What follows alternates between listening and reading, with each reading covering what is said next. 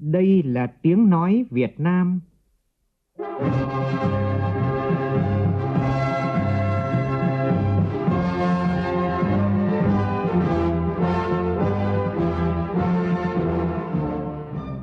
là tiếng nói Việt Nam, phát thanh từ Hà Nội, thủ đô nước Cộng hòa xã hội chủ nghĩa Việt Nam.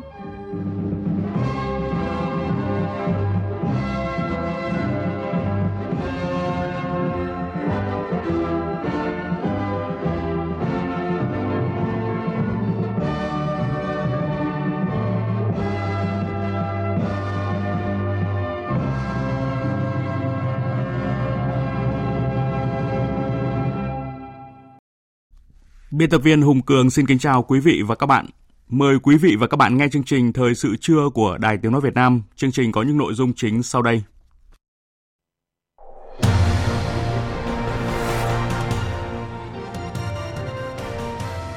Quốc hội thảo luận dự thảo luật tài nguyên nước sửa đổi. Thủ tướng phê duyệt chủ trương đầu tư đường dây 500 kV trị giá hơn 3.000 tỷ đồng cấp điện cho miền Bắc. Việt Nam ký kết biên bản ghi nhớ với Liên minh châu Âu về các hỗ trợ tài chính trị giá 500 triệu euro cho các mục tiêu chuyển đổi năng lượng công bằng. Trong phần tin quốc tế, tân chủ tịch Hạ viện Mỹ Mike Johnson tuyên thệ nhậm chức, đánh dấu kết thúc 3 tuần đầy biến động khi Hạ viện thiếu vắng lãnh đạo. Israel tiến hành không kích diện rộng sẵn sàng cho một cuộc tấn công đổ bộ vào Gaza.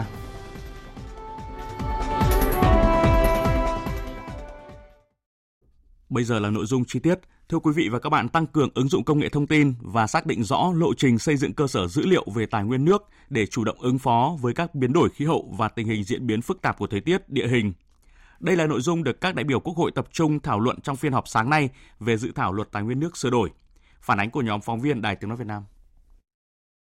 Các đại biểu đánh giá trong bối cảnh nguồn nước có nguy cơ ngày càng thiếu hụt, không đáp ứng nhu cầu phát triển kinh tế xã hội thì việc dự thảo luật bảo vệ tài nguyên nước sửa đổi, chỉnh lý làm nổi bật những nguyên tắc chung, ưu tiên trong quản lý tài nguyên nước, bổ sung đối tượng phải kê khai, đăng ký về tài nguyên nước dưới đất là phù hợp. Đại biểu Lê Thị Ngọc Linh, đoàn Bạc Liêu phân tích. Hiện nay tình trạng khai thác sử dụng nước dưới đất bừa bãi không theo quy hoạch có thể dẫn tới hạ thấp mực nước, ô nhiễm nước dưới đất. Tại khoản 2 điều 52 dự thảo luật quy định khai thác nước dưới đất của hộ gia đình để sử dụng cho mục đích sinh hoạt của mình phải thực hiện kê khai. Thông qua số liệu kê khai, cơ quan quản lý sẽ có những biện pháp bảo vệ phù hợp. Đề cập nguồn nước sinh hoạt, các đại biểu đề nghị cần có quy định rõ hơn phương án bảo vệ đối với các công trình cấp nước sinh hoạt, bởi chất lượng nguồn nước sinh hoạt liên quan trực tiếp đến sức khỏe của người dân. Đại biểu Huỳnh Thị Phúc, đoàn Bà Rịa Vũng Tàu nêu ý kiến trong một số trường hợp cụ thể do yêu cầu cấp thiết của nước sinh hoạt, người dân tăng cao, ví dụ như trong điều kiện thời tiết hạn hán, nắng nóng kéo dài, thì yêu cầu sản lượng khai thác nước cũng phải tăng để vượt giá trị đã cho phép. Do đó, tôi đề nghị cơ quan soạn thảo nghiên cứu, bổ sung thêm những quy định liên quan đến sản lượng cấp phép, khai thác để có thể linh động hơn trong các điều kiện bất thường về thời tiết và từ thực tiễn yêu cầu sản xuất kinh doanh cũng như là phục vụ đời sống của nhân dân. Dự thảo luật hiện chỉ quy định kịch bản điều hòa sử dụng các nguồn nước, trong khi hiện nay nguy cơ khô hạn, thiếu nước ngọt có thể xảy ra hàng năm.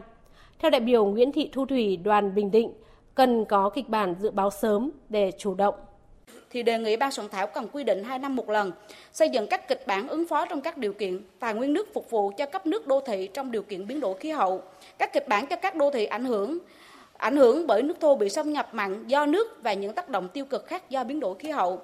Kiểm soát chặt chẽ việc xả thải chất ô nhiễm vào nguồn nước để xử lý nước cho đô thị, các rủi ro từ xả thải khu công nghiệp đầu nguồn, các nguy cơ gây ô nhiễm từ các tỉnh thành thượng lưu con sông, nghiên cứu xây dựng các kịch bản rủi ro trong nguồn nước trong trường hợp khủng hoảng. Nếu thực tế ở hầu hết các địa phương chưa xây dựng mạng quan trắc tài nguyên nước ở địa phương, thông tin dữ liệu số liệu đánh giá tài nguyên nước còn phân tán, đại biểu Vương Thị Hương, đoàn Hà Giang nêu ý kiến. Tôi đồng tình cao với việc thiết kế mô hình quản lý hệ thống thông tin cơ sở dữ liệu tài nguyên nước tập trung trên phạm vi toàn quốc để chúng ta có một hệ thống thông tin thống nhất. Tuy nhiên, trong dự thảo luật chưa có quy định rõ ràng, vì vậy tôi đề nghị bổ sung quy định về thời hạn lộ trình hoàn thành việc xây dựng hệ thống thông tin cơ sở dữ liệu tài nguyên nước quốc gia nhằm phục vụ cho công tác quản lý quản trị tài nguyên nước theo công nghệ số của trung ương và địa phương. Trước những biến động khó lường của khí hậu, thời tiết ngày càng cực đoan, đại biểu Nguyễn Hữu Thông, đoàn Bình Thuận cho rằng cần quy định cụ thể hơn về ứng dụng khoa học công nghệ trong quản lý, bảo vệ, khai thác, sử dụng tài nguyên nước, phòng chống tác hại do nước gây ra.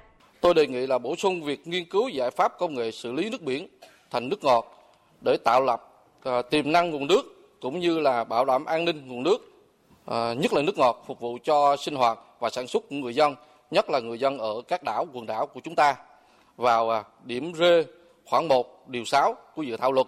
Cũng trong sáng nay, Quốc hội nghe tờ trình và báo cáo thẩm tra về việc điều chỉnh một số nội dung của nghị quyết số 53 năm 2017 về báo cáo nghiên cứu khả thi dự án thu hồi đất, bồi thường hỗ trợ tái định cư cảng hàng không quốc tế Long Thành. Theo tờ trình của chính phủ, mức đầu tư của dự án này được điều chỉnh giảm hơn 3.730 tỷ đồng so với ban đầu.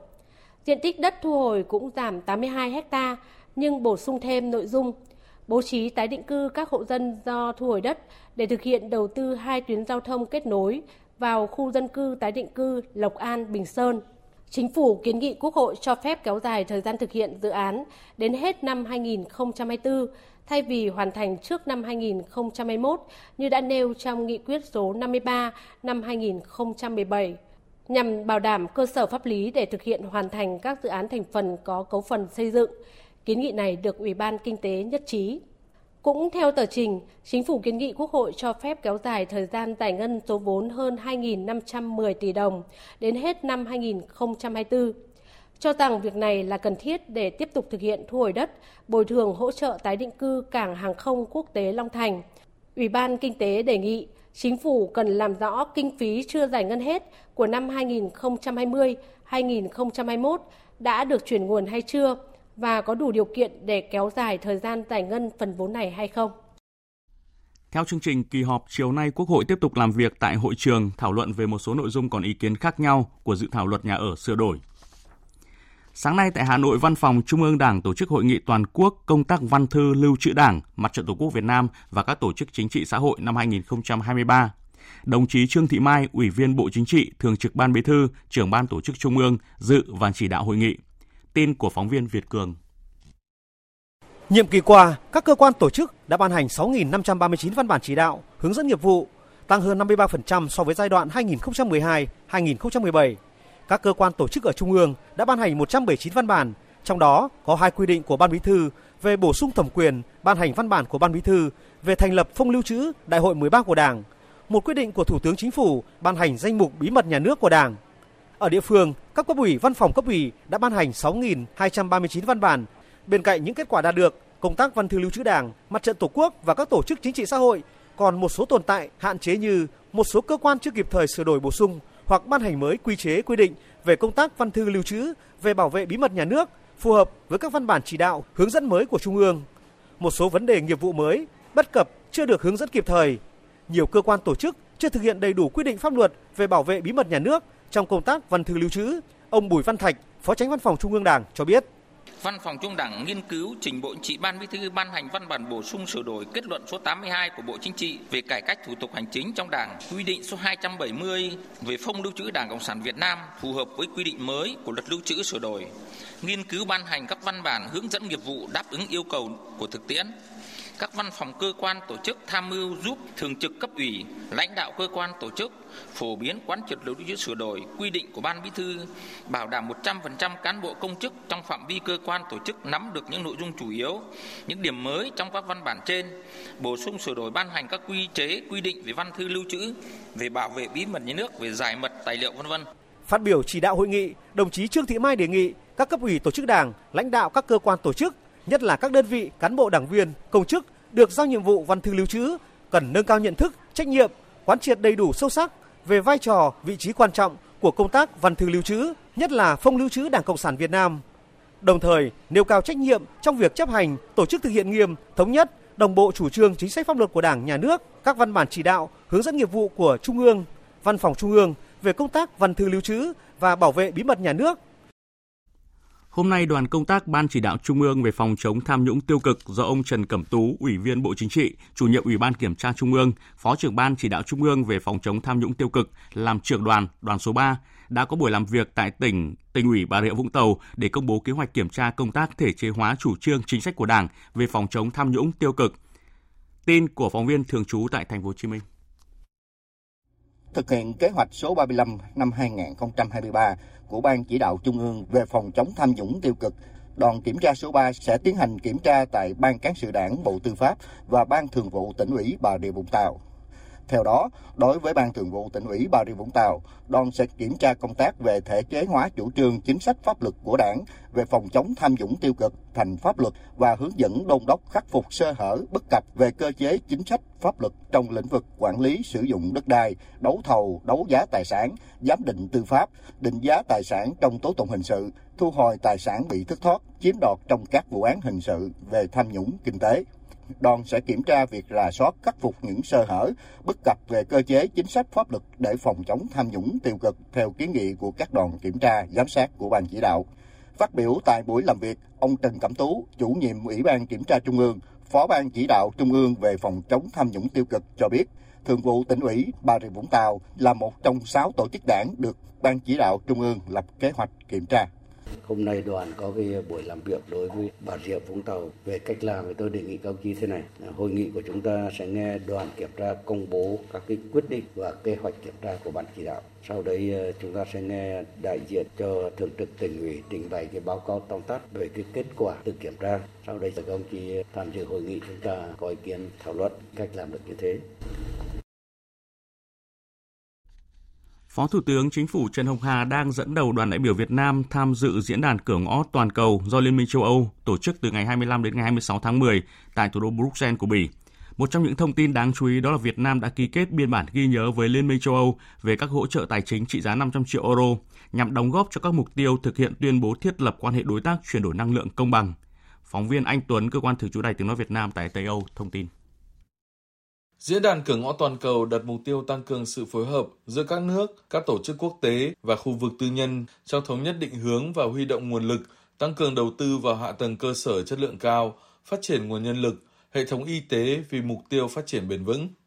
Với chủ đề cùng nhau mạnh mẽ hơn thông qua đầu tư bền vững, các nhà lãnh đạo sẽ tập trung thảo luận các sáng kiến, giải pháp nhằm tăng cường đầu tư trong 6 lĩnh vực ưu tiên như chuyển đổi năng lượng xanh và hydro xanh, phát triển hạ tầng giao thông thông minh, kết nối số, nguyên liệu thô thiết yếu, nâng cao năng lực y tế, giáo dục và đào tạo. Tại phiên đối thoại cấp cao về chuyển đổi năng lượng xanh và hydro xanh, Phó Thủ tướng Chính phủ Trần Hồng Hà phát biểu đánh giá chiến lược cửa ngõ toàn cầu của Liên minh châu Âu đã đi vào giai đoạn triển khai thiết thực, đề xuất nhiều biện pháp cụ thể và kỹ thuật. Phó Thủ tướng nhận định đại dịch COVID-19, biến đổi khí hậu là các vấn đề cấp bách toàn cầu xuất phát từ mô hình phát triển. Tương tự như COVID-19, để vượt qua các thách thức của biến đổi khí hậu sẽ cần nỗ lực chung của các quốc gia thông qua chia sẻ nguồn lực và kinh nghiệm, hỗ trợ giảm thiểu chênh lệch về trình độ phát triển vì không một quốc gia nào an toàn nếu còn một quốc gia chưa an toàn. Phó Thủ tướng khẳng định nếu vaccine là giải pháp cho đại dịch thì năng lượng xanh, hydro xanh chính là giải pháp cho biến đổi khí hậu. Tôi muốn nhấn mạnh các quý vị có hai giải pháp quan trọng. Nó không chỉ là hydro xanh mà quan trọng là chúng ta phải tạo ra được một cái hạ tầng để có thể vận chuyển lưu trữ và quản lý. Thì cái vấn đề này là hết sức quan trọng. Vấn đề thứ hai, như các quý vị biết, là chúng ta phải chuyển giao công nghệ. Để chúng ta có thể sản xuất được hydro xanh từ năng lượng, các nguồn năng lượng tái tạo.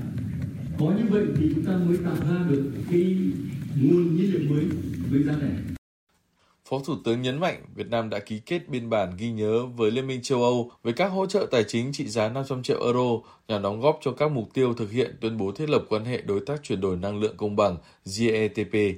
Trao đổi tại phiên thảo luận, các đại biểu cùng chia sẻ và đánh giá cao quan điểm của Phó Thủ tướng Trần Hồng Hà là chuyển đổi công bằng cần có sự hỗ trợ của các nước phát triển đối với các nước đang phát triển và tài chính chính phủ cần định hướng dẫn dắt cho tài chính tư nhân. Sáng nay tại trụ sở Chính phủ, Bí thư Trung ương Đảng, Phó Thủ tướng Lê Minh Khái tiếp Quốc vụ Khanh Bộ Kinh tế, Giáo dục và Nghiên cứu Thụy Sĩ Dominic Paravicini. Phóng viên Văn Hiếu thông tin. Bày tỏ vui mừng được gặp ngài Quốc vụ Khanh nhân dịp tham dự diễn đàn Bộ trưởng OECD Đông Nam Á lần thứ hai do Việt Nam tổ chức trên cương vị đồng chủ tịch chương trình Đông Nam Á của OECD cùng Australia. Phó Thủ tướng Lê Minh Khái đề nghị hai bên phối hợp chặt chẽ triển khai hiệu quả chương trình hợp tác của Việt Nam và Thụy Sĩ giai đoạn 2021-2024 với các ưu tiên là tăng cường năng lực cạnh tranh cho khu vực kinh tế tư nhân, phát triển kinh tế tri thức, ứng phó với thách thức mới về phát triển và biến đổi khí hậu. Việt Nam mong muốn tiếp tục nhận được sự hỗ trợ của Thụy Sĩ đối với nỗ lực phát triển bền vững của Việt Nam trong giai đoạn tới, nhất là trong nâng cao năng lực cạnh tranh của khu vực kinh tế tư nhân, hợp tác doanh nghiệp – mong muốn Thụy Sĩ chia sẻ kinh nghiệm hỗ trợ Việt Nam xây dựng hệ thống giáo dục chất lượng cao, thúc đẩy trao đổi hợp tác giữa các cơ sở giáo dục hai bên, thực hiện các chương trình liên kết đào tạo những ngành mà Thụy Sĩ có thế mạnh, nhất là trong các lĩnh vực ngành dược phẩm, công nghệ chế tạo, cơ khí chính xác, du lịch, tài chính ngân hàng, bảo hiểm. Đề nghị Thụy Sĩ tăng số học bổng cấp cho các sinh viên Việt Nam đang học tại Thụy Sĩ. Ngài Dominic Pravisilini cho biết, qua tiếp xúc, các doanh nghiệp Thụy Sĩ đang sản xuất kinh doanh tại Việt Nam đều đánh giá cao tiềm năng của Việt Nam – nhấn mạnh tiềm năng đầu tư vào Việt Nam rất lớn, khẳng định các nhà đầu tư Thụy Sĩ là những nhà đầu tư có tầm nhìn dài hạn, luôn đem lại lợi ích cho các quốc gia, nơi đến mà thành công của Nestle tại Việt Nam là một thí dụ. Ngài Quốc vụ Khanh hy vọng và tin tưởng trong thời gian tới, doanh nghiệp Thụy Sĩ sẽ hiện diện nhiều hơn ở Việt Nam, đồng thời mong muốn tại thị trường Thụy Sĩ sẽ hiện diện nhiều hơn các sản phẩm cao cấp tới từ Việt Nam. Ngài Quốc vụ Khanh cũng cho biết chính phủ Thụy Sĩ sẽ tiếp tục triển khai chương trình hợp tác phát triển với Việt Nam, trao đổi với Phó Thủ tướng về triển khai hợp tác giữa hai nước trong các lĩnh vực tài chính ngân hàng, chuyển đổi số, ứng phó với biến đổi khí hậu, phát triển khoa học công nghệ và đào tạo nguồn nhân lực chất lượng cao. Trước đó, sáng nay, Bộ Ngoại giao Việt Nam, Mạng lưới doanh nghiệp Tổ chức Hợp tác và Phát triển Kinh tế OECD và Liên đoàn Thương mại và Công nghiệp Việt Nam VCCI phối hợp tổ chức tọa đàm doanh nghiệp và đối thoại mạng lưới doanh nghiệp OECD Đông Nam Á Tại đây, các doanh nghiệp tham gia diễn đàn đã đưa ra nhận định đầu tư công và tư nhân trong bối cảnh hiện nay cần đảm bảo cân bằng với các yếu tố môi trường, xã hội thì mới phát triển bền vững. Phóng viên Anh Thư thông tin. Tọa đàm là cơ hội để các doanh nghiệp ASEAN và OECD chia sẻ tầm nhìn, nhận diện thời cơ, thách thức, hướng đến mục tiêu chung là sự phát triển bền vững của khu vực. Tại đây, đại diện công ty tư vấn Bain Company trình bày kết quả báo cáo mới nhất về nền kinh tế xanh Đông Nam Á, nhìn lại quá trình chuyển đổi xanh của khu vực Đông Nam Á trong thời gian qua. Dù đã đạt được nhiều bước tiến đáng kể, nhưng chặng đường phía trước còn dài, đòi hỏi sự hợp tác để đưa ra các khung pháp lý phù hợp, khuyến khích đầu tư xanh. Những giải pháp này không chỉ dừng lại ở việc đạt được lợi ích nhất thời, mà cần dựa vào thực tiễn khoa học, đóng góp cho sự phát triển lâu dài. Phát biểu khai mạc tọa đàm, ông Bernardino Moninca, đồng chủ tịch mạng lưới doanh nghiệp OECD ASEAN nhấn mạnh.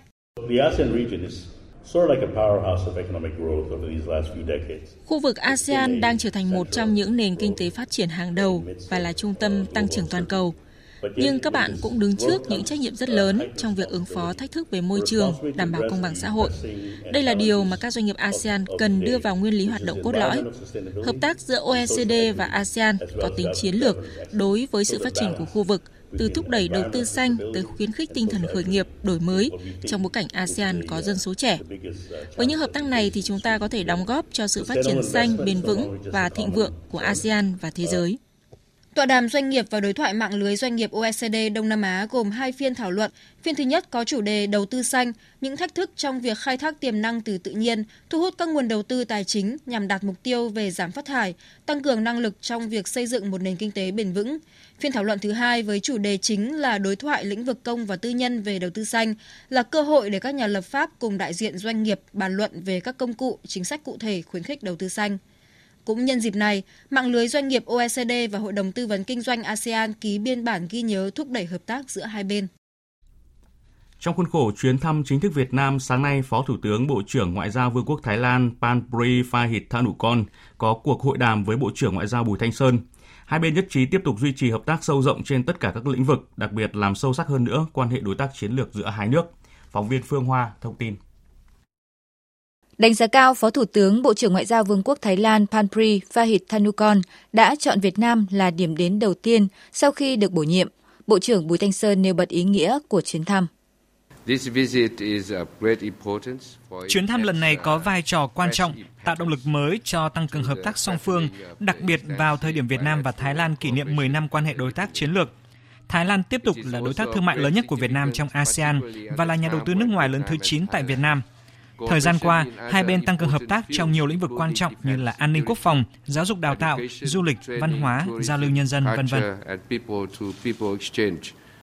Về phần mình, Phó Thủ tướng Bộ trưởng Ngoại giao Vương quốc Thái Lan bày tỏ cảm ơn sự tiếp đón nồng hậu của Việt Nam, đồng thời khẳng định chuyến thăm là sự tiếp nối các cuộc gặp tốt đẹp giữa lãnh đạo hai nước thời gian qua và chuẩn bị cho chuyến thăm Việt Nam của Thủ tướng Thái Lan trong thời gian tới.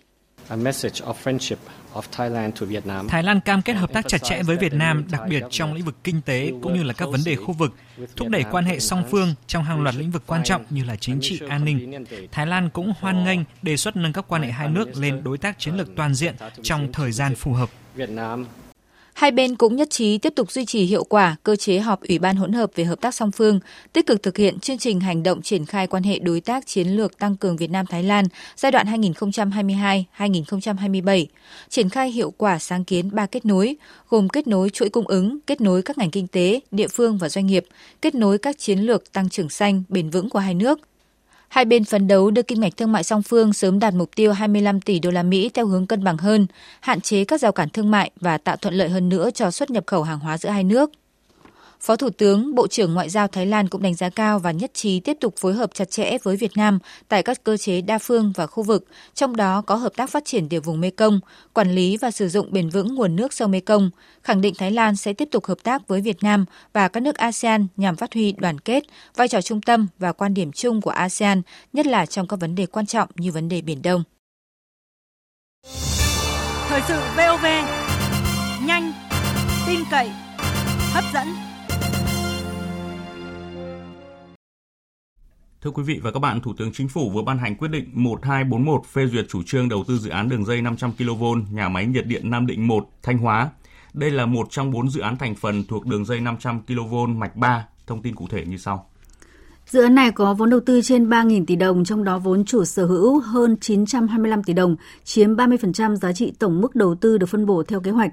Vốn vay ngân hàng thương mại là hơn 2.100 tỷ đồng, chiếm 70% giá trị tổng mức đầu tư, bao gồm thuế giá trị gia tăng. Thủ tướng chấp thuận nhà đầu tư là Tổng công ty truyền tải điện quốc gia, đơn vị thành viên của Tập đoàn Điện lực Việt Nam. Mục tiêu của dự án là giảm tải và tránh quá tải các đường dây 500 kV hiện hữu, đặc biệt là khi công suất truyền tải cao theo giao diện Bắc Trung ở thời điểm mà các nhà máy thủy điện miền Bắc phát thấp. Dự án góp phần nâng cao độ dự trữ ổn định truyền tải trên giao diện Bắc Trung, kết hợp với các cung đoạn đường 500 kV Quảng Trạch, Quỳnh Lưu, Thanh Hóa, nhà máy điện nhiệt điện Nam Định 1 phố nối, góp phần bổ sung công suất từ các nguồn điện khu vực Bắc Trung Bộ về trung tâm phụ tải khu vực miền Bắc. Hiện hoạt động xuất nhập khẩu cho các doanh nghiệp nhỏ và vừa Việt Nam đang gặp khó khăn lớn, đó là việc tiếp cận tín dụng và tìm kiếm khách hàng. Đây là thông tin được đưa ra tại hội thảo các giải pháp thúc đẩy tăng trưởng xuất nhập khẩu cho doanh nghiệp nhỏ và vừa Việt Nam. Sự kiện được Liên đoàn Thương mại và Công nghiệp Việt Nam VCCI tổ chức sáng nay tại Hà Nội. Tin của phóng viên Nguyễn Hằng. Tại hội thảo, các đại biểu cho rằng tiềm năng cơ hội để phát triển hoạt động xuất khẩu cho doanh nghiệp là rất lớn khi nước ta đã và đang hội nhập sâu rộng toàn cầu. Tuy nhiên, thực tế cho thấy vẫn còn không ít những thách thức. Bà Trần Thị Thanh Tâm, Giám đốc Trung tâm Hỗ trợ Doanh nghiệp nhỏ và vừa, VCCI nêu thực tế. Hai khó khăn lớn nhất mà doanh nghiệp đang gặp phải đó là tiếp cận tín dụng chiếm tới 55,6% và tiếp cận khách hàng là 55,1%.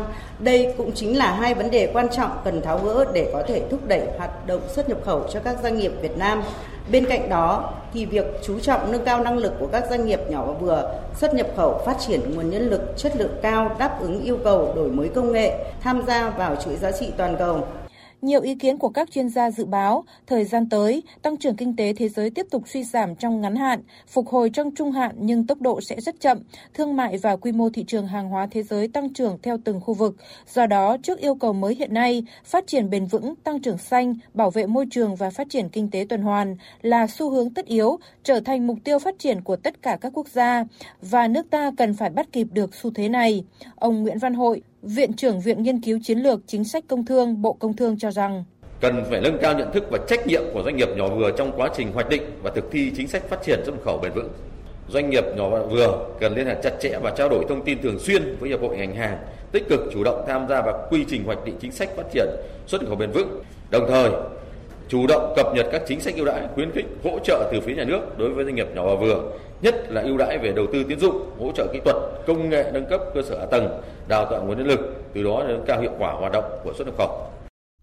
Tại thành phố Hạ Long đang diễn ra triển lãm thành tựu tỉnh Quảng Ninh qua 60 năm hình thành và phát triển và hội trợ ô cốp khu vực Đông Bắc Quảng Ninh nhân dịp kỷ niệm 60 năm ngày thành lập tỉnh.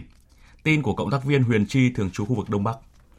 Triển lãm thành tựu Quảng Ninh qua 60 năm hình thành và phát triển có chủ đề khát vọng xây dựng một Quảng Ninh kiểu mẫu giàu đẹp văn minh hiện đại với không gian trưng bày 1.500 hình ảnh, 40 clip, 230 hiện vật quý.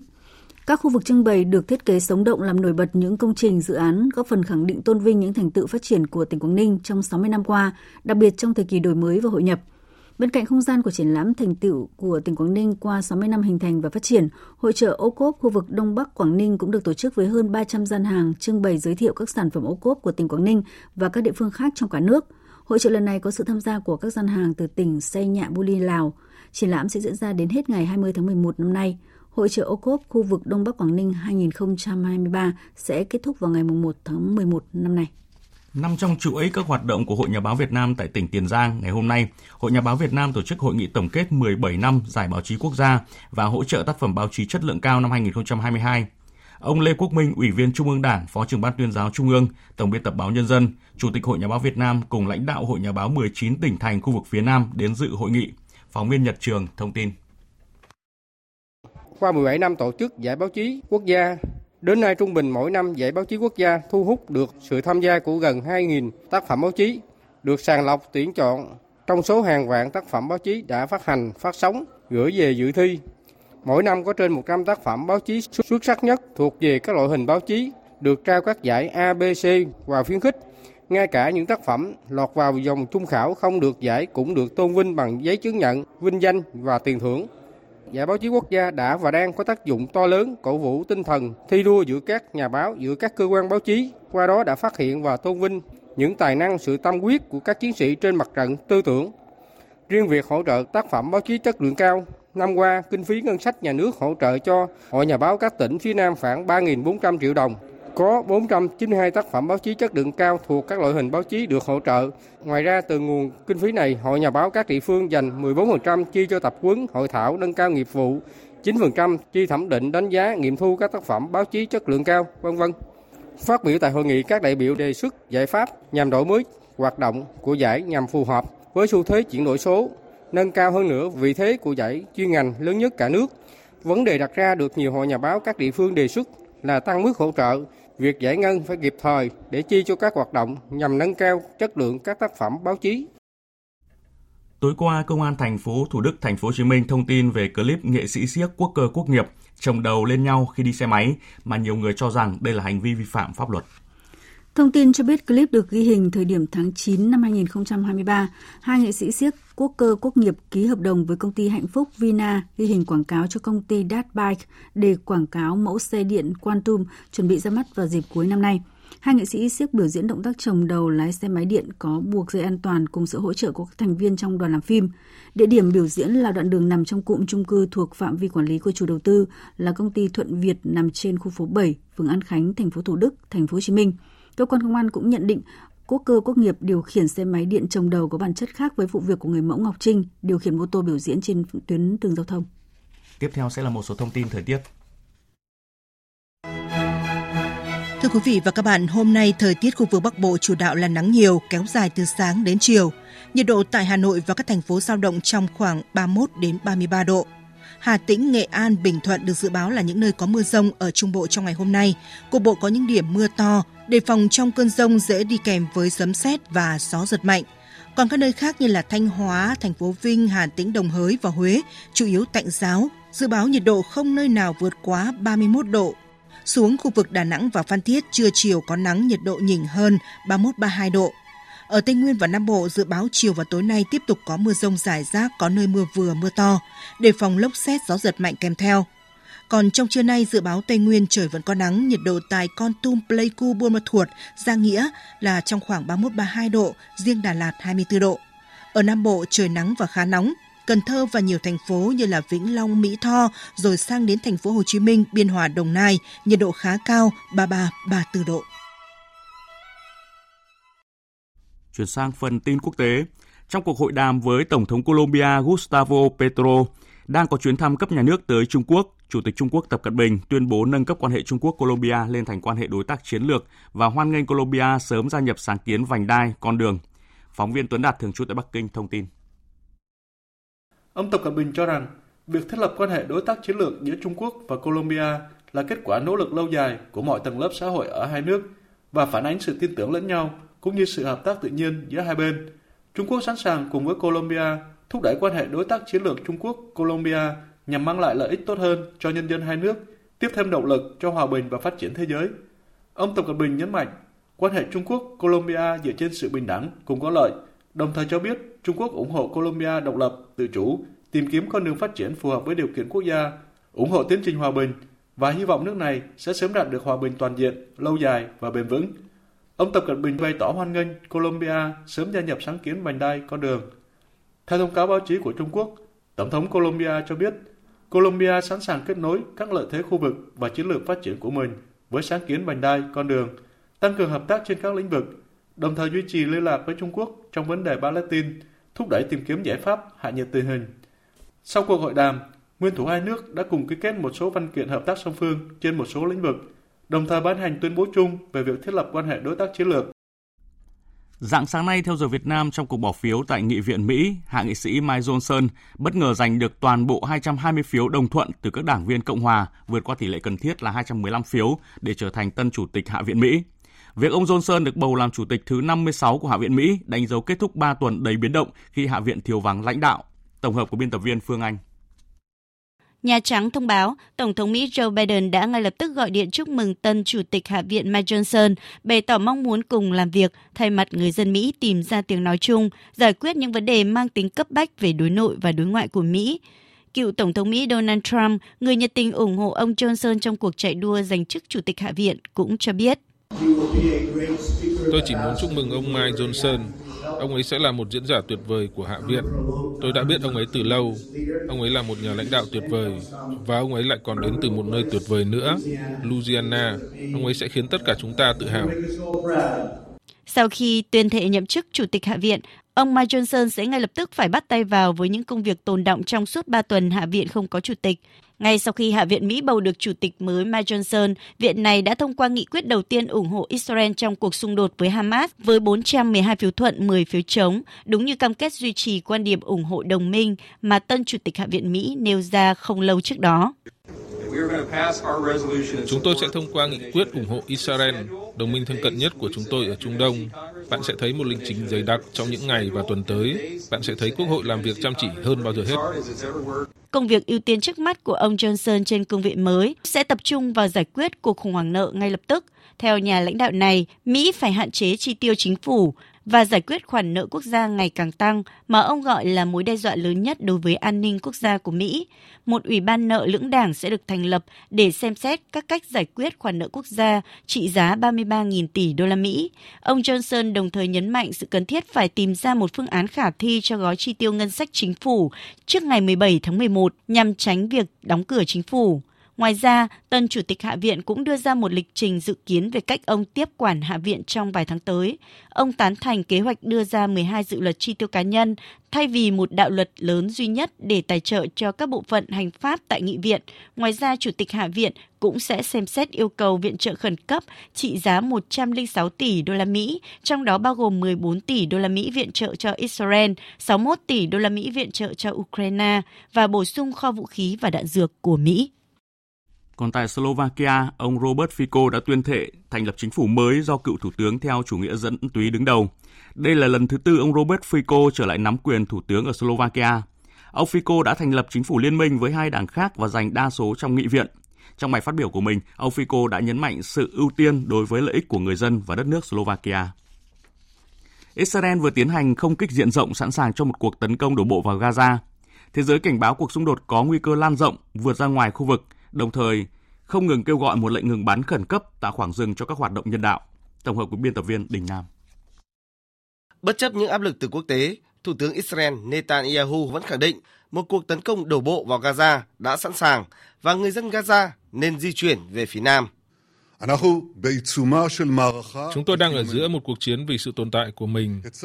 Chúng tôi đặt ra hai mục tiêu là tiêu diệt Hamas bằng cách phá hủy khả năng quản lý và quân sự của tổ chức này, đồng thời làm mọi thứ có thể để đưa con tin của chúng tôi trở về nhà. Chúng tôi đang chút cơm nưa đạn xuống Hamas. Chúng tôi đã tiêu diệt hàng nghìn kẻ khủng bố, nhưng đây chỉ mới là sự khởi đầu.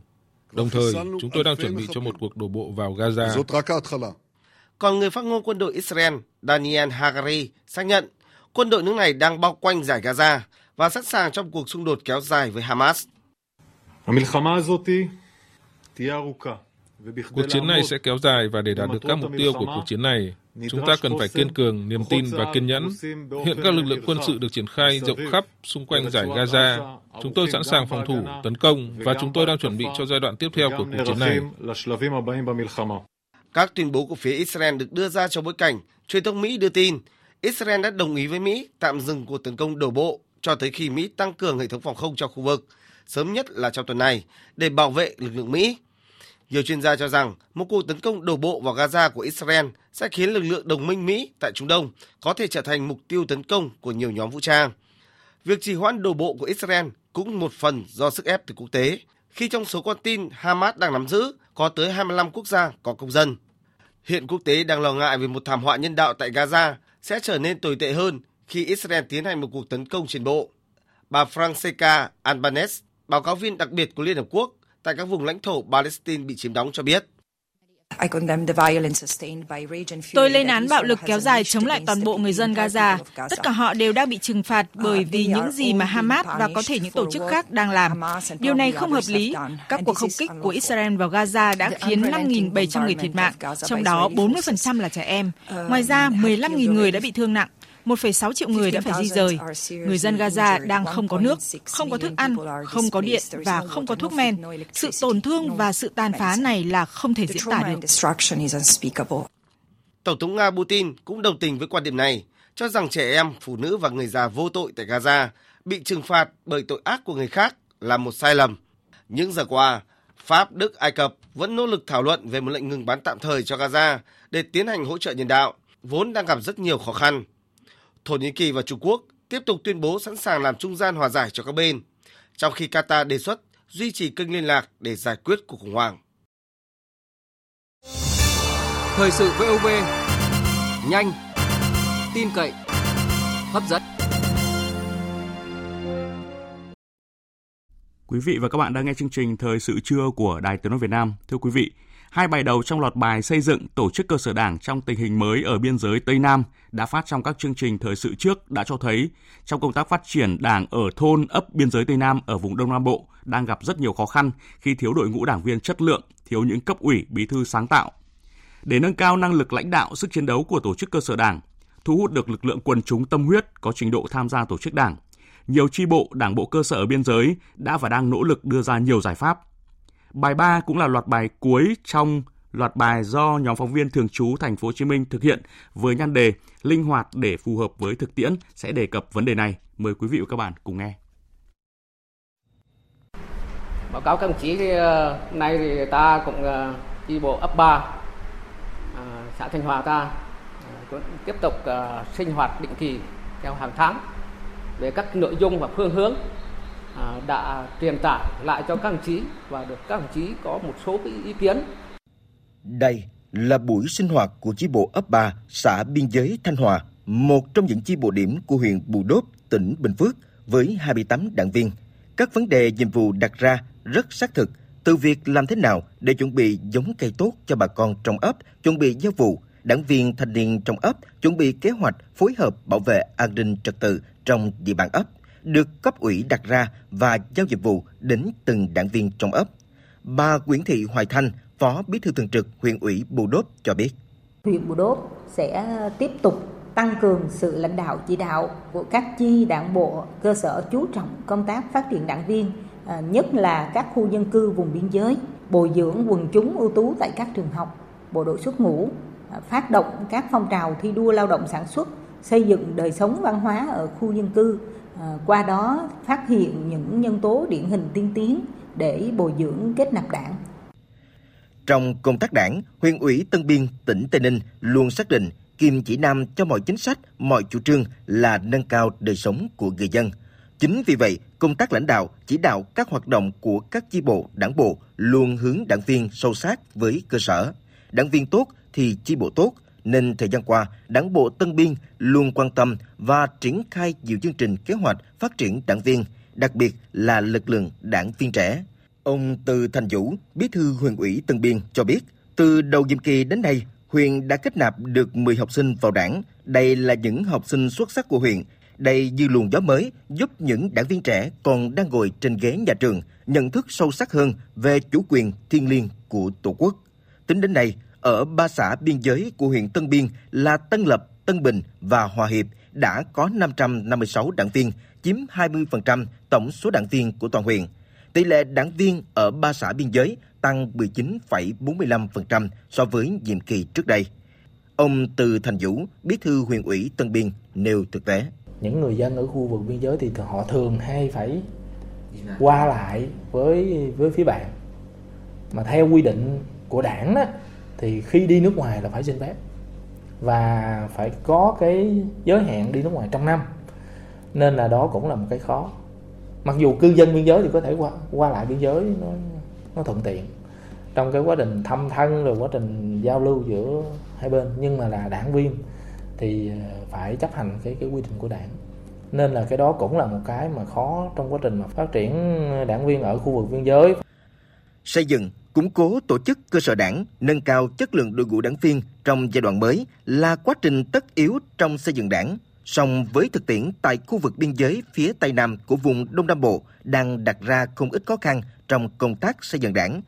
Chính bởi vậy, không có cách nào khác, chỉ có phát triển kinh tế, ổn định đời sống vùng biên, có các chính sách hỗ trợ đảng viên, các quy định phù hợp với thực tiễn thì mới thu hút tạo động lực cho quần chúng phấn đấu vào đảng đưa các khu công nghiệp, mô hình sản xuất công nghệ cao đến địa phương này để mà thu hút cái lực lượng trẻ họ hoạt động tại địa phương. Địa phương sẽ vững mạnh một cách toàn diện về công tác phát triển đảng nói riêng, xây dựng đảng nói chung.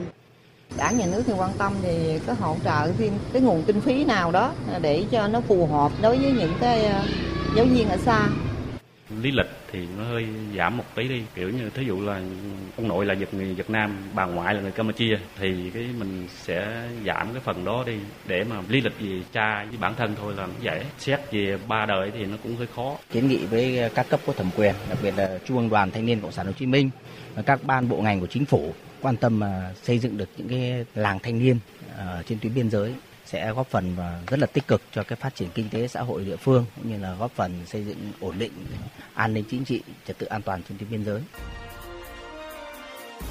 Chi bộ là gốc rễ của đảng ở trong quần chúng. Chi bộ tốt thì mọi chính sách của đảng đều được thi hành tốt, mọi công việc đều tiến bộ không ngừng. Trái lại, nếu chi bộ kém thì công việc không trôi chảy. Để có chi bộ tốt thì đảng viên phải gương mẫu tốt để thu hút lôi cuốn dân dân làm theo. Xin nhắc lại lời của Chủ tịch Hồ Chí Minh về công tác xây dựng đảng, phát triển cơ sở đảng với mỗi chi bộ phải tổ chức làm sao cho phù hợp với đặc điểm tình hình. Thế nên, trong từng giai đoạn cách mạng, yêu cầu nhiệm vụ và hình thức tổ chức của chi bộ, công tác đảng viên phải đổi mới sao cho phù hợp với yêu cầu của thực tiễn.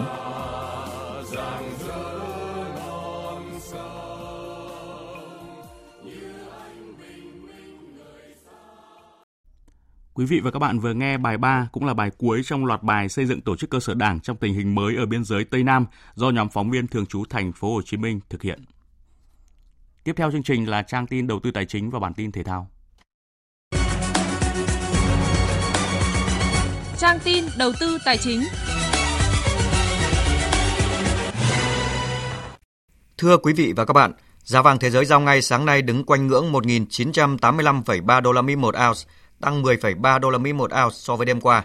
Trong nước, giá vàng SJC giảm 100.000 đồng một lượng ở chiều mua và bán, niêm yết ở mức mua vào là 69 triệu 650.000 đồng một lượng và bán ra là 70 triệu 350.000 đồng một lượng. Công ty Bảo Tín Minh Châu niêm yết giá vàng rồng Thăng Long ở mức mua vào là 58 triệu 130.000 đồng một lượng và bán ra là 59 triệu 80.000 đồng một lượng. Trên thị trường tiền tệ, tỷ giá trung tâm giữa đồng Việt Nam và đô la Mỹ được Ngân hàng Nhà nước công bố hôm nay là 24.095 đồng một đô la Mỹ, tăng 8 đồng so với hôm qua. Báo cáo nghiên cứu khả thi dự án đầu tư xây dựng đường cao tốc dầu dây Tân Phú giai đoạn 1 theo phương thức PPP có tổng mức đầu tư khoảng 8.776 tỷ đồng do Bộ Giao thông Vận tải đề xuất. Bộ Kế hoạch và Đầu tư vừa có công văn đề nghị Thủ tướng Chính phủ cho phép thành lập hội đồng thẩm định liên ngành để tổ chức thẩm định báo cáo nghiên cứu khả thi dự án này. Trên thị trường chứng khoán, diễn biến đáng chú ý là sau phiên đảo chiều cuối phiên hôm qua thì thị trường mở cửa sáng nay bất ngờ giảm mạnh khi VN Index rơi thẳng đứng về 1.082 điểm, tương ứng mất hơn 19 điểm. Đáng chú ý nhất trong nhóm cổ phiếu vốn hóa lớn là VHM bị bán giá sàn. VIC mở cửa sáng nay giảm hơn 5,4% lùi về 42.200 đồng một cổ phiếu, xóa bay thành quả 4 phiên hồi phục trước đó. Hàng loạt cổ phiếu khác trong nhóm xây dựng bất động sản đều lao dốc. Vào lúc 11 giờ trưa nay, VN Index ở mức 1058,10 điểm, HNX Index ở mức 216,17 điểm. Đầu tư tài chính biến cơ hội thành hiện thực. Đầu tư tài chính biến cơ hội thành hiện thực. Thưa quý vị và các bạn, nhiều chính sách gỡ khó cho thị trường bất động sản của chính phủ về tín dụng, trái phiếu doanh nghiệp, thuế đã có tác động hỗ trợ, tạo điều kiện cho thị trường sớm phục hồi.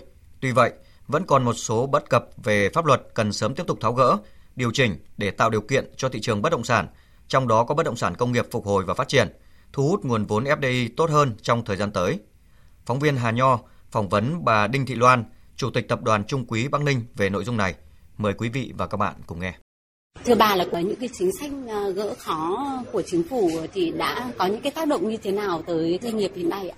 Từ đầu năm bây giờ thì à, Thủ tướng, Chính phủ cũng như là Quốc hội cũng rất quan tâm tháo gỡ thị trường bất động sản, nhất là về tiếp cận nguồn vốn đã được tháo gỡ. Thứ hai là cũng đang chỉnh sửa một số chính sách nhất là nghị định 65 về trái phiếu chính phủ và một số các nghị định về đất đai. Và tới đây thì cũng đang sửa đổi rất nhiều luật cũng như nghị định để cho doanh nghiệp tiếp tục phát triển thị trường bất động sản. Và chúng tôi cũng muốn đảm bảo quyền lợi cho các nhà đầu tư thứ cấp về cái thời gian hoạt động dự án, thuế, ưu đãi. Doanh nghiệp cũng còn một số vướng mắc về thời gian ưu đãi đầu tư. Để mà giao đất thực địa thì điều kiện là phải có biển đỏ.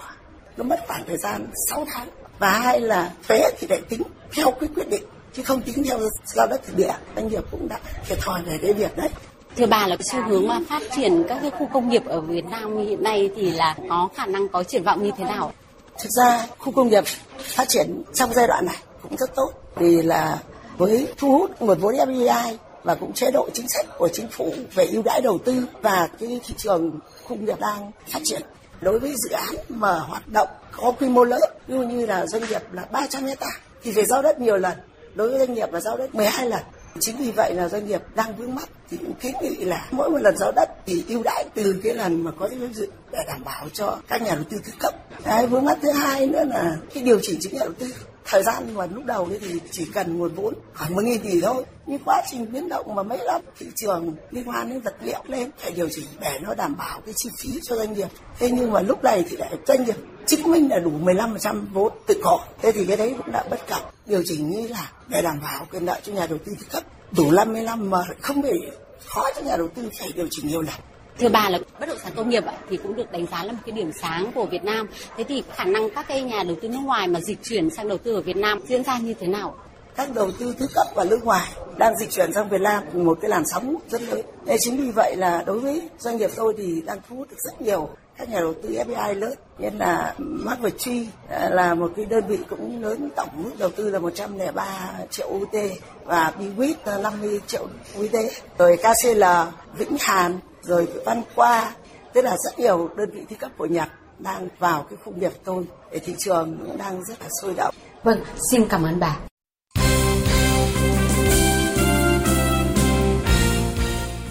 Thưa quý vị và các bạn, vào lúc 19 giờ tối nay, đội tuyển bóng đá nữ Việt Nam bắt đầu hành trình chinh phục vòng loại thứ hai môn bóng đá nữ Olympic Paris 2024 khu vực châu Á. Tại vòng đấu này, tuyển nữ Việt Nam nằm ở bảng C và lần lượt gặp tuyển Uzbekistan tối 26 tháng 10, Ấn Độ chiều 29 tháng 10, Nhật Bản chiều 1 tháng 11. Chuẩn bị cho vòng đấu này, toàn đội đã có đợt tập luyện kéo dài hơn 2 tuần ở trong nước và 2 ngày tại thủ đô Tashkent, Uzbekistan. Huấn luyện viên Mai Đức Trung cho biết. Chúng tôi đã tập trung đến đây ấy, thì đã được hơn 2 tuần. Chúng tôi còn sang Uzbekistan tập luyện nữa. Thì đến bây giờ tôi khẳng định là thể lực đã đảm bảo để thi đấu cái giải Olympic tại Uzbekistan. Trên sân Lạch Tray chiều qua, câu lạc bộ Hải Phòng tiếp đối thủ Sabah, Malaysia trong khuôn khổ lượt trận thứ 3 bảng H AFC Cup mùa giải 2023-2024. Nguyễn Hữu Sơn ghi bàn vào phút thứ 14, còn Đàm Tiến Dũng lập cú đúp vào các phút 18 và 72, giúp Hải Phòng dẫn trước Sabah 3-0. Sau đó đội chủ nhà chưa có phần chủ quan và để đối phương gỡ được hai bàn. Giành chiến thắng chung cuộc 3-2 ở lượt đấu này, Hải Phòng được 6 điểm như Sabah nhưng xếp thứ hai bảng H vì kém đối phương về chỉ số phụ. Ở trận đấu cùng bảng, Makassar của Indonesia đánh bại Hungang United của Singapore với tỷ số 3-1. Hôm qua, các vận động viên của đoàn thể thao người khuyết tật Việt Nam tranh tài ngày thứ ba tại Đại hội thể thao người khuyết tật châu Á Asian Paragames lần thứ tư được tổ chức tại Hàng Châu, Trung Quốc. Dù đã rất nỗ lực nhưng các vận động viên không giành thêm được tấm huy chương nào. Trong đó, niềm hy vọng huy chương lớn nhất là nữ lực sĩ Châu Hoàng Tuyết Loan của đội tuyển cử tạ chỉ đứng thứ tư ở hạng 54 kg. Tính đến hết ngày hôm qua, đoàn thể thao người khuyết tật Việt Nam giành được một huy chương bạc, ba huy chương đồng, tạm xếp thứ 22 trên bảng tổng sắp huy chương tại ASEAN Paragames lần thứ tư. Hôm qua là ngày thi đấu thứ hai của giải điền kinh vô địch quốc gia. Điểm nhấn ở ngày thi đấu này là các vận động viên của đoàn công an nhân dân giành tấm huy chương vàng nội dung 4 x 200m tiếp sức nam, phá kỷ lục quốc gia do đội Thanh Hóa thiết lập vào năm 2015. Thành tích mà bốn vận động viên Triệu Thái Sơn, Nguyễn Tiến Hùng, Đặng Hoàng Ánh, Ngân Ngọc Nghĩa của đoàn công an nhân dân giành được là 1 phút 24 giây 06, trong khi kỷ lục cũ của các vận động viên Thanh Hóa là 1 phút 24 giây 63. Vận động viên Ngân Ngọc Nghĩa chia sẻ. Cách đích khoảng 5 mét ạ. Lúc đấy thì em đã hướng mặt về đồng hồ. Em cũng mong chờ là sẽ phá được kỷ lục. Và lúc chạy về đích xong và nghe mọi người hét lên và phá kỷ lục rồi thì em cũng thấy rất vui. Trong hai ngày thi đấu vừa qua, một mình vận động viên Nguyễn Thị Oanh của đoàn Bắc Giang đã giành tới 3 tấm huy chương vàng. Trong ngày thứ nhất, cô giành một huy chương vàng nội dung 1.500m, còn ngày thứ hai là huy chương vàng ở các nội dung 5.000m và 3.000m chứa ngại vật. Nguyễn Thị Oanh chia sẻ.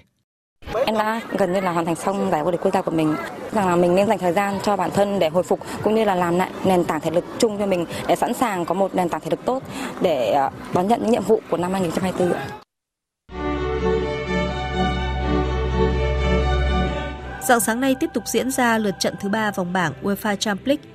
Tại bảng E, Feyenoord đánh bại Lazio 3-1, Celtic hòa Atletico Madrid 2 đều. Hiện Feyenoord được 6 điểm và dẫn đầu bảng đấu này. Ở bảng F, Borussia Dortmund giành chiến thắng 1-0 trong chuyến làm khách trên sân Newcastle United, còn Paris Saint-Germain tiếp AC Milan và thắng đậm đối thủ đến từ Italia 3-0. Ba cầu thủ lập công cho đội chủ nhà là Kylian Mbappe, Kadan Kolo Muani và Lee Kang-in. Paris Saint-Germain đang có 6 điểm và đứng đầu bảng F. Còn tại bảng G, Leipzig vượt qua Crevena Zvezda 3-1. Manchester City cũng thắng Young Boys với cùng tỷ số 3-1. Cả ba bàn thắng của đại diện bóng đá Anh đều được ghi trong hiệp 2, trong đó có cú đúp của Erling Haaland. Manchester City có 3 chiến thắng tuyệt đối và đứng đầu bảng. Huấn luyện viên Pep Guardiola cho rằng It was an exceptional uh, game. Đó là một trận đấu xuất sắc, nhìn chung tất cả các cầu thủ đều chơi tốt. Tôi rất hài lòng về cách chơi của chúng tôi. Chúng tôi cần thêm một chiến thắng nữa để đi tiếp, nhưng cần cố gắng thêm nữa để kết thúc vòng bảng với ngôi đầu.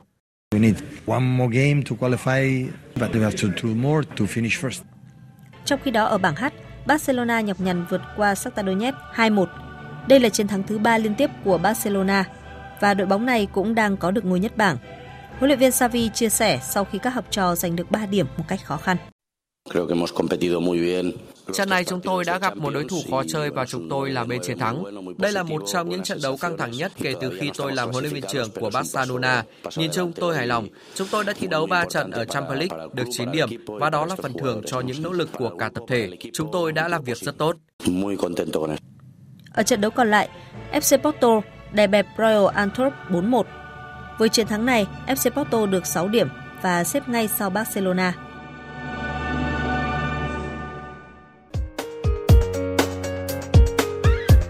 Dự báo thời tiết Phía Tây Bắc Bộ chiều nắng, đêm có mưa vài nơi gió nhẹ, nhiệt độ từ 21 đến 31 độ. Phía Đông Bắc Bộ chiều nắng, đêm có mưa vài nơi gió nhẹ, nhiệt độ từ 22 đến 32 độ. Khu vực từ Thanh Hóa đến Thừa Thiên Huế có mưa rào và rông vài nơi. Riêng Thanh Hóa Nghệ An chiều có mưa rào và rông rải rác và có nơi có rông, gió nhẹ. Trong mưa rông có khả năng xảy ra lốc xét, mưa đá và gió giật mạnh. Lũ quét trên các sông, suối nhỏ, sạt lở đất trên sườn dốc, nhiệt độ từ 22 đến 31 độ. Khu vực từ Đà Nẵng đến Bình Thuận chiều nắng có mưa rào và rông vài nơi gió nhẹ nhiệt độ từ 23 đến 32 độ. Tây Nguyên chiều nắng đêm có mưa rào và rông vài nơi, riêng chiều tối và tối có mưa rào và rông rải rác, cục bộ có mưa vừa mưa to gió nhẹ, nhiệt độ từ 20 đến 31 độ. Nam Bộ chiều nắng, đêm có mưa rào và rông vài nơi, riêng chiều tối và tối có mưa rào và rông rải rác, cục bộ có mưa vừa mưa to gió nhẹ, nhiệt độ từ 23 đến 34 độ. Khu vực Hà Nội chiều nắng, đêm có mưa vài nơi, gió nhẹ, nhiệt độ từ 24 đến 33 độ. Dự báo thời tiết biển, Bắc Vịnh Bắc Bộ có mưa rào và rông vài nơi, gió đông cấp 3, cấp 4. Nam Vịnh Bắc Bộ có mưa rào và rông vài nơi, gió đông đến đông nam cấp 3, cấp 4. Vùng biển từ Quảng Trị đến Quảng Ngãi và từ Bình Định đến Ninh Thuận có mưa rào và rông vài nơi gió nhẹ. Vùng biển từ Bình Thuận đến Cà Mau và từ Cà Mau đến Kiên Giang có mưa rào và rông vài nơi gió nhẹ. Khu vực Bắc Biển Đông có mưa rào và rông vài nơi, riêng vùng biển phía Tây có mưa rào và rông rải rác, gió Đông Bắc đến Đông cấp 3, cấp 4. Khu vực giữa và Nam Biển Đông có mưa rào và rông vài nơi gió nhẹ. Khu vực quần đảo Hoàng Sa thuộc thành phố Đà Nẵng có mưa rào và rông vài nơi, gió Đông Bắc đến Đông cấp 3, cấp 4. Khu vực quần đảo Trường Sa thuộc tỉnh Khánh Hòa và Vịnh Thái Lan có mưa rào và rông vài nơi gió nhẹ. Vừa rồi là những thông tin dự báo thời tiết, bây giờ chúng tôi tóm lược một số tin chính vừa phát. Tăng cường ứng dụng công nghệ thông tin và xác định rõ lộ trình xây dựng cơ sở dữ liệu về tài nguyên nước để chủ động ứng phó với các biến đổi khí hậu và tình hình diễn biến phức tạp của thời tiết địa hình. Đây là nội dung được các đại biểu Quốc hội tập trung thảo luận trong phiên họp sáng nay về dự thảo luật tài nguyên nước sửa đổi. Thủ tướng Chính phủ vừa ban hành quyết định 1241 phê duyệt chủ trương đầu tư dự án đường dây 500 kV nhà máy nhiệt điện Nam Định 1 Thanh Hóa. Dự án này có vốn đầu tư trên 3.000 tỷ đồng, góp phần bổ sung công suất từ các nguồn điện khu vực Bắc Trung Bộ về trung tâm phụ tải khu vực miền Bắc.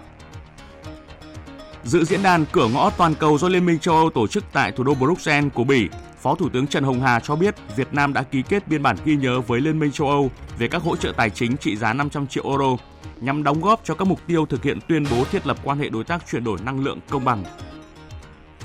Trong cuộc bỏ phiếu tại Nghị viện Mỹ sáng sớm nay, hạ nghị sĩ Mike Johnson bất ngờ giành được toàn bộ 220 phiếu đồng thuận từ các đảng viên Cộng hòa, vượt qua tỷ lệ cần thiết là 215 phiếu để trở thành tân chủ tịch Hạ viện Mỹ. Việc ông Johnson được bầu làm chủ tịch thứ 56 của Hạ viện Mỹ đánh dấu kết thúc 3 tuần đầy biến động khi Hạ viện thiếu vắng lãnh đạo. Israel vừa tiến hành cuộc không kích diện rộng sẵn sàng cho một cuộc tấn công đổ bộ vào Gaza. Thế giới cảnh báo cuộc xung đột có nguy cơ lan rộng vượt ra ngoài khu vực, đồng thời không ngừng kêu gọi một lệnh ngừng bắn khẩn cấp tạo khoảng dừng cho các hoạt động nhân đạo. Phần tóm lược những tin chính vừa rồi đã kết thúc chương trình Thời sự trưa nay của Đài Tiếng Nói Việt Nam. Chương trình do các biên tập viên Hùng Cường, Lan Anh, Thu Hòa thực hiện với sự tham gia của kỹ thuật viên Tuyết Mai, chịu trách nhiệm nội dung Nguyễn Vũ Duy.